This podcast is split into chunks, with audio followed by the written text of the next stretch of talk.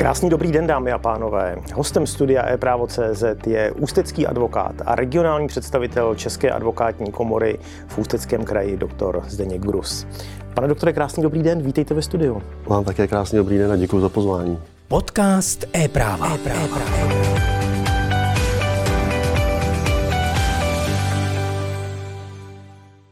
Jak byste definoval roli regionálního představitele komory v té soustavě orgánů ČAKu?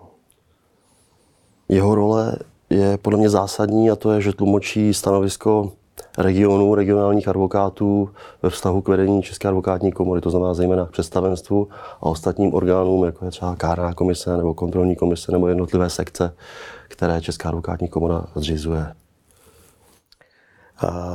Existuje nějaký soupis práv a povinností regionálního představitele, jak je to ukotveno v zákoně o advokaci? Podle mého názoru regionální zástupce by se měl zejména starat o děň, nebo setkávání advokátů v regionech. To znamená, měl by zejména organizovat kulturní, společenské či vzdělávací akce. Tak, aby se advokáti mohli setkávat nejenom oni sami spolu, ale aby se třeba mohli setkávat s jinými stavy, jako jsou státní zástupci, soudci nebo jinými právníky eh, mimo eh, jednotlivé stavy. Jak se člověk stane regionálním představitelem? Jak, jaká byla cesta samostatného advokáta Zdenka Gruse do křesla regionálního představitele? Ta cesta byla podle mě dost neformální. Historicky už někdy od roku 2009 jsem působil jako člen eh, kontrolní komise České advokátní komory, což představuje eh, situaci, že musíte být zvolen na sněmu České advokátní komory a asi i tato situace, když kolega eh, doktor Císař skončil v pozici regionální zástupce, tak mě tehdy, myslím, oslovil pan předseda doktor Vychopeň, jestli bych neměl zájem o výkon té, eh, této funkce a já jsem ho tehdy požádal, jestli bych byl eh, jmenován, tak abych tuto pozici mohl vykonávat společně s panem doktorem Vejlubkem a s paní magistrou Michailou Urbánkovou.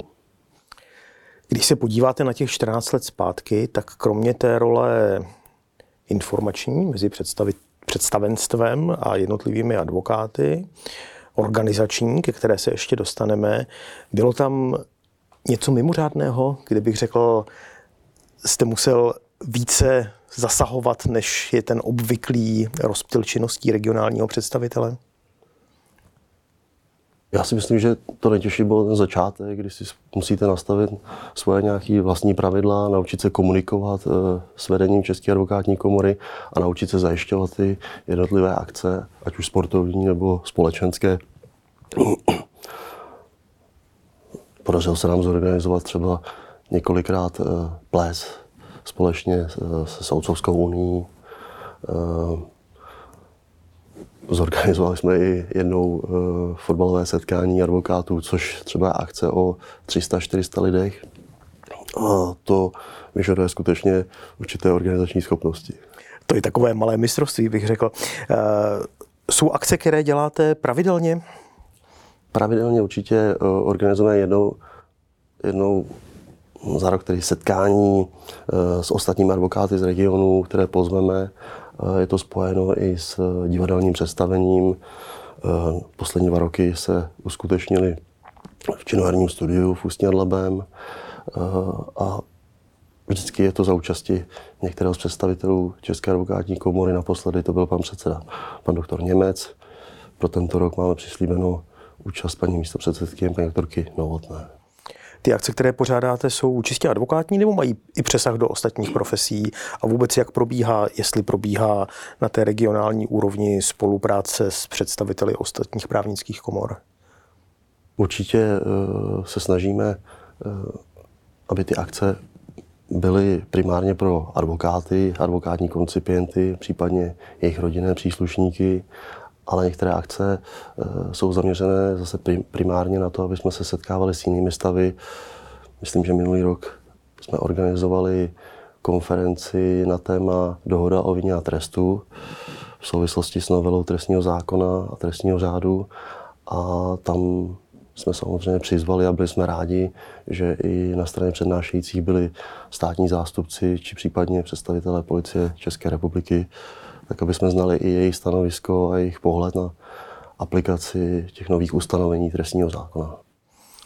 Je mezi těmi akcemi za těch 14 let nějaká, která by vás překvapila, jak proběhla? Nebo něco na ní jako vás překvapilo? Uh, v současné době už mi nepřekvapuje nic, ale na začátku mě překvapila jaksi malá účast, nebo uh, bylo na začátku jsme skutečně začínali s účastí 20 lidí na akcích, dneska už je to třeba kolem 60, ale uh, někdy je těžké zkrátka advokáty uh, přesvědčit o tom, že ta akce může být pro ně prospěšná nebo je nějakým způsobem jinak přínosná, ale je pravda, že advokáti jsou velice zaměstnáni, podle mě zaneprázdnění svojí prací, která je často spojená s cestováním nebo s přípravou na ta jednotlivá jednání a e, vyhradit si třeba jeden den pro tu konkrétní akci může být pro některé problém. To znamená, někteří se přihlásí a několik dnů i hodin před akcí se odlašují, protože zkrátka jim do toho něco vlezlo. A to ale je prostě součást eh, naší profese. Tak klientská práce vždy na prvním místě u advokáta. Eh, vy vlastně kopírujete ten bývalý severočeský kraj. Eh, kolik advokátů zhruba máte pod sebou v té zprávě, když bych to tak řekl? Mám pocit, že severočeský region má něco mezi 700 až 800 advokáty největší, eh, největší počet těch advokátů se myslím generuje z Liberce, z Teplic, zkrátka z větších měst. A dokonce mě překvapilo, že ten region skutečně uh, není početně nej, nejslabší, ale v poslední době pozoruji, že eh, advokacie stárne. Někde jsem slyšel, že snad průměrný věk advokáta v České republice je kolem 55 let a snižuje se i zájem koncipientů o výkon uh, advokátního povolání. Tak můžete klidně do vzdělávacích akcí zařadit přednášky o důchodovém systému, když by bylo třeba. Eh, mluvil jste spíše o společenských akcích. Eh, jsou i nějaké sportovní akce, které v regionu děláte? Jedna z významných sportovních akcí je například účast posádky České advokátní komory na závodech dračích lodí na Labi. Pravidelně organizujeme turnaj v tenise, eh, příležitostně je to také turnaj badmintonu. Eh, pro tento rok jsme zařadili i jeden vtipný turnaj a to je turnaj ve žravé dámě. Takže snažíme se to nějakým způsobem eh, organizovat rozmanitě a vymýšlet něco, co by kolegy advokáty mohlo oslovit. Vy jste samostatný advokát působící v Ústí nad Labem. Jak se v roce 2023 žije samostatnému advokátovi na severu Čech? Je to prostě práce samostatná. Samozřejmě, když jste samostatný advokát, tak kooperujete s celou řadou kolegů, že si třeba sdělujete informace nebo si sdělujete eh, možnosti řešení jednotlivých případů, nebo někdy spolupracujete v rámci obhajob, nebo eh, setkáváte se s kolegy při uzavírání různých smírů a tak dále. Eh, jaká je na severu Čech ta personální situace v advokaci? Protože já v Praze hodně slýchám eh, stesk na téma nedostatku koncipientů, spíš preference odchodu eh, do sféry podnikového práva, podnikových právníků. Jak jste na tom, jak jste na tom vy na severu Čech?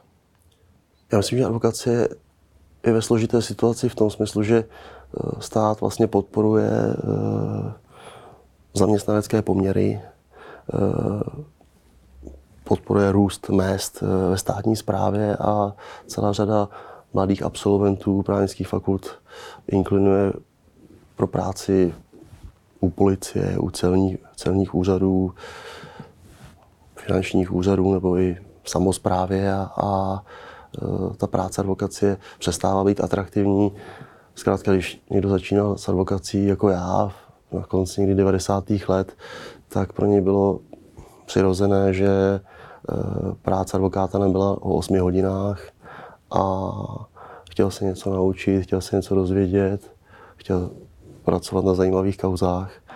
A dneska tohle to nejsou úplně hodnoty, které podle mě uchazeči právnických fakult vy, vyhledávají. Nemlu, nechci generalizovat, ale zdá se mi, že eh, hodnoty jako pravidelný, nebo pravidelná pracovní doba, eh, pravidelná mzda eh, jsou čím dál víc hodnoty, na, na, na které slyší absolventi těch právnických fakult.